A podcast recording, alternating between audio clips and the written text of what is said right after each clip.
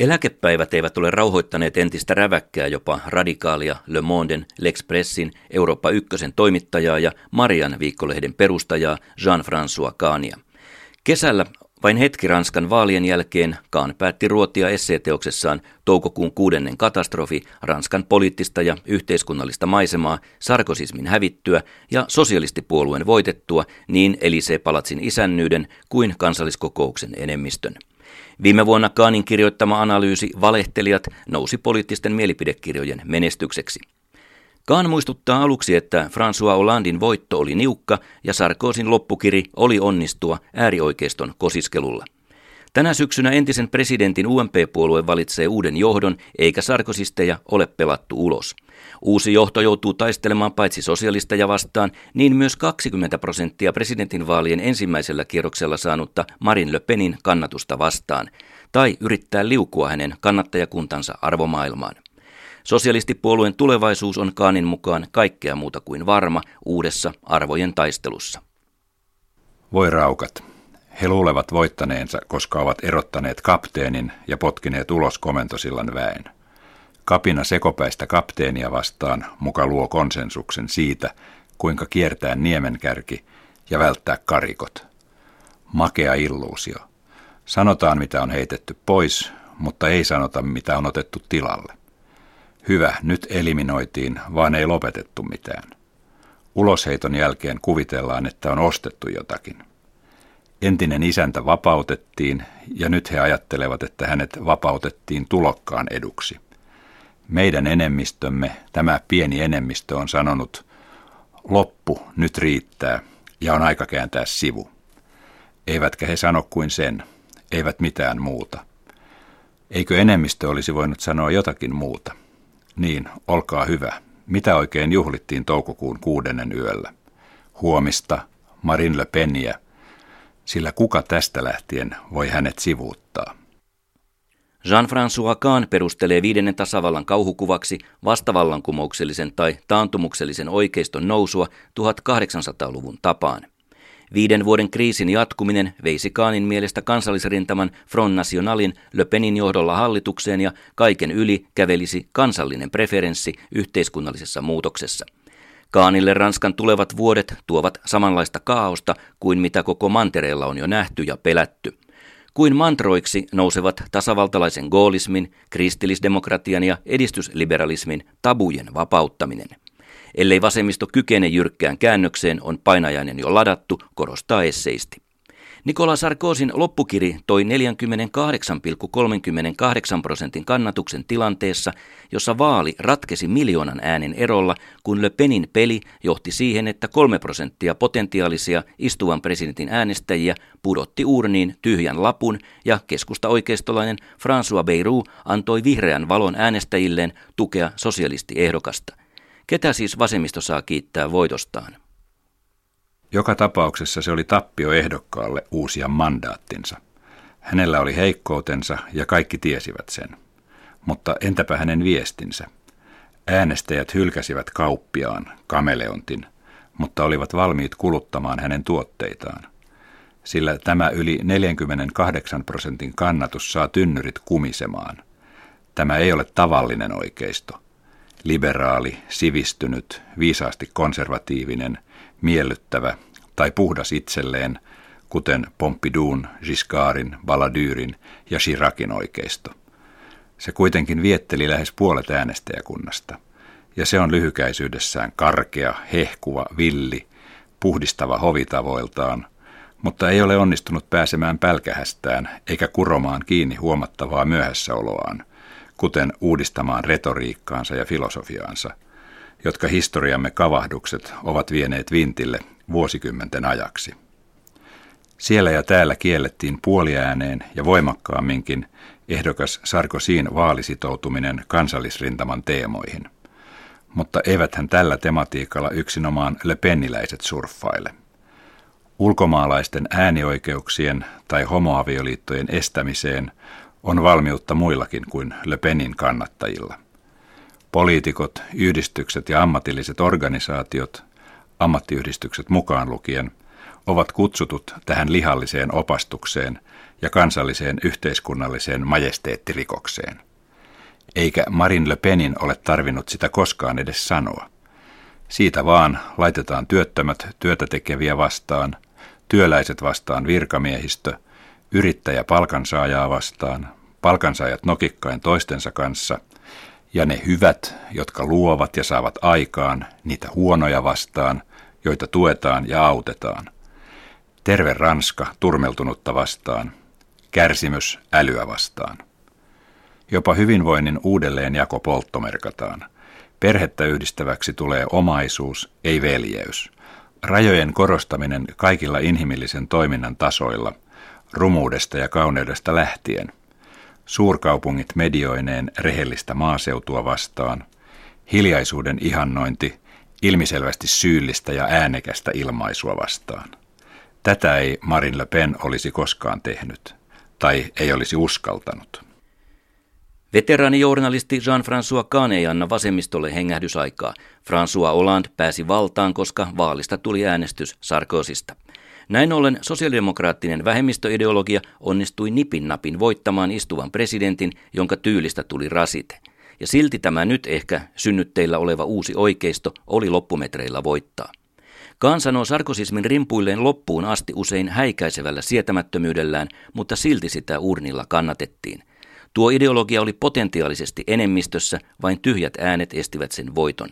Tuota vaaran hetkeä Kahn kutsuu vasemmiston älylliseksi tappioksi. Vasemmisto ei kyennyt kääntämään vallitsevaa kriisiä edukseen, ei edes työn tulevaisuuden määrittelyyn riittänyt paukkuja, ja tämänkin tantereen sarkosismi ja löpeniläisyys ovat ottamassa panttivangeikseen, vaikka juuri pikkukauppiaat, valtaosa maanviljelijöistä, pienyrittäjät, käsityöläiset ja itsenäiset ammatinharjoittajat kärsivät eniten sarkosismin 5 vuoden aikana. Vuoden 2012 Ranskan Kahn näkee rakenteeltaan kuin 1800-luvun murroksessa olevan maan. Kaupungit vastaan maaseutu, nuoriso vastaan eläkeläiset, keskustat vastaan lähiöt, turvattomat vastaan suojellut. Niin, onko näkemykseni liioitellun pessimistinen? No ei, sillä tämä on viime toukokuussa mobilisoituneiden 2 koalition luonne. Nyt on välttämätöntä, että tasavaltalainen leiri uskaltaa asettaa kyseenalaiseksi tämän vanhan asetelman, jossa sosialistipuolue näyttäytyy ainoana mahdollisena vaihtoehtona. Asioiden tilahan on katastrofaalinen, kun fyysisesti sairasta oikeistoa vastassa on vuoden 1968 sukupolvi, jonka poliittinen ruumis on perintöä toiselta aikakaudelta. Voihan tämän sanoa toisinkin. Oikeisto on yhteiskunnallisesti vähemmistössä ja vasemmisto on siirtynyt kulttuurisesti vähemmistöön. Ranskalaisesseisti pitää tätä kahtiajakoa kaikella tapaa riittämättömänä ratkaisemaan nykyyhteiskuntien polttavia ongelmia. Jean-François Kahnille ruumis on erotettu hengestä, sillä poliittinen ja yhteiskunnallinen realismi vastaa kyllä joitakin eilispäivän utopioita, mutta miksi ihmeessä nämä politiikan tämän päivän utopiat eivät näe huomisen realiteetteja? Kun esseistimme lähestyy vastausta, kuinka tästä vallitsevasta finanssi-, talous- tai yhteiskuntakriisistä voitaisiin päästä eteenpäin, hän ei näe yhtä ratkaisua. Ei ole mahdollista, että voitaisiin tehdä valinta joko tiukan taloudenpidon tai pelastusvallankumouksen välillä. Sen sijaan on hyväksyttävä ja tunnustettava molempien välttämättömyys ja sen mukaisen suunnan valitseminen kohti ratkaisuja. Tämä tarkoittaa välittömän realistisen askeleen ottamista kohti huomisen utopiaa. On kohdattava ilman tabuja tämän hetken leppymättömät vastakkaisuudet, jotka väittävät joko tiukan taloudenpidon tai pelastusvallankumouksen keinojen johtavan entistä suurempaan katastrofiin. Selväjärkiseltä näyttävä tiukka taloudenpito ajautuu umpikujaan, ellei julkisten palveluiden kehittämistä tehdä dynaamisesti. Toisaalta tämä dynamiikka ajautuu haaksirikkoon, ellei sitä ole valettu julkisen talouden tervehdyttämiseen. Kahn pitää poliitikkojen ratkaisuyrityksiä lähes kakofoniaa lähestyvinä. Vaalikampanjoissa samat päät huutavat julkisen taloudenpidon remonttia, planeetan pelastamista, paluuta niihin tai näihin arvoihin, uutta taloudellis-yhteiskunnallista mallia, rajojen kiinni panemista toisille ja avaamista toisille, saastuttajien rankaisemista, kilpailukyvyn rajoitteiden purkamista tai markkinoiden diktatuurin lopettamista, yhteiskunnallisen eriarvoisuuden purkamista ja talousjärjestelmän täydellistä vapauttamista tai sen sääntelyä. Tästä keitoksestako sitten löytyisi uusi enemmistö, joka voisi haastaa nyt vallassa vuorottelevat kaksi vähemmistöä? Jean-François Kahn epäilee tätä. Kahn muistuttaa, kuinka paljon vain 5 vuodessa koko Ranskan mielipideilmasto muuttui. Vuoden 2007 vaaleja leimasi innostus. Ranska oli selkeästi sosiaalidemokraattinen ja sosiaaliliberaali Ségolène Royalin ja François Bayroun vanavedessä. Ja Nicolas Sarkozy oli tuolloin liberaalin konservatismin edustaja ja kunnianhimoisen ohjelman tarjoaja. Vuoden 2012 vallanvaihto oli dramaattinen. Ilman New Yorkin Sofitel-hotellin tapahtumia François Hollandeista ei olisi tullut presidenttiä. Yhtä todennäköistä on, ettei ilman Marine Le Peniä Sarkozy olisi hävinnyt. Monen kirjavan Ranskan oikeiston tuhon kuvaamisessa Kahn ei sanojaan säästele. 6. toukokuuta katastrofissa sarkozysmin klaani ja heidän gurunsa kokivat ensimmäisen iskun ja kaikkein brutaaleimman. Liikaa nuolemista oikealle, äänestäjien hylkäämä ja lopulta lynkattu. Jupiterin kokoinen ego tarvitsi lakkaamatta oman kaartin tulentekoon lämmön ylläpitämiseksi. Kaikista pakanauskonnoista sarkozysmi oli yksijumalisin. Yhtäkään oikeiston persoonaa ei koskaan ollut ristiinnaulinut oma jumalainen teloittaja.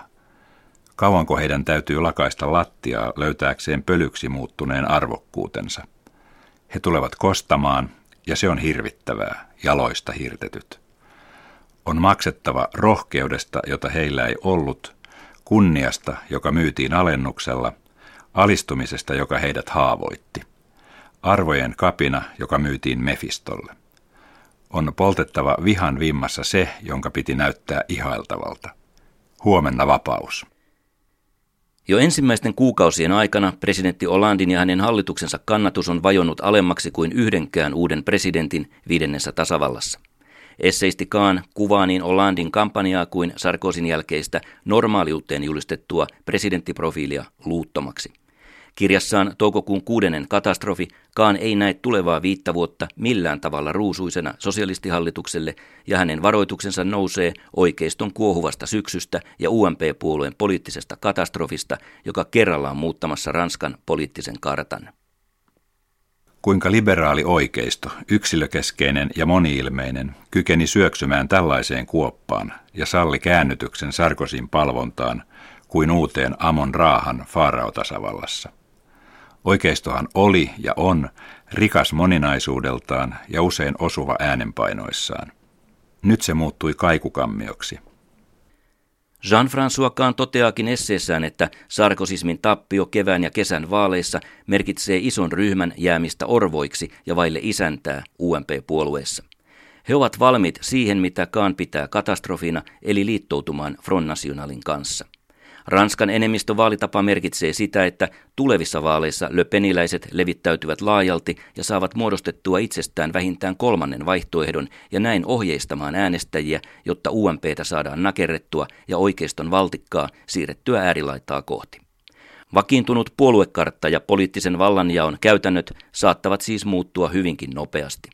Ranskalaisesseisti ei päästä Sarkozyä vastuun koukusta helposti, ja vaikka sarkozysmin perintö saattaa ulottaa otteensa pitkälle, pyytää hän uskallusta nauruun kuvaamalla sarkozysmin johtajan vallan teatteria burleskimaiseksi spektaakkeliksi. Mennäänkö tähän suuntaan? Hienoa, pomo. Käännytäänkö vastakkaiseen suuntaan? Eläköön johtaja. Ja sitten eteenpäin. Mainiota. Peräännytäänkö? Nerokasta. Pelastetaanko Kreikka? Totta kai. Annetaanko sen hukkua? Julma välttämättömyys. Valitaanko linja vasemmalle? Järkevää. Otetaanko suunnaksi äärioikeisto? Juuri niin.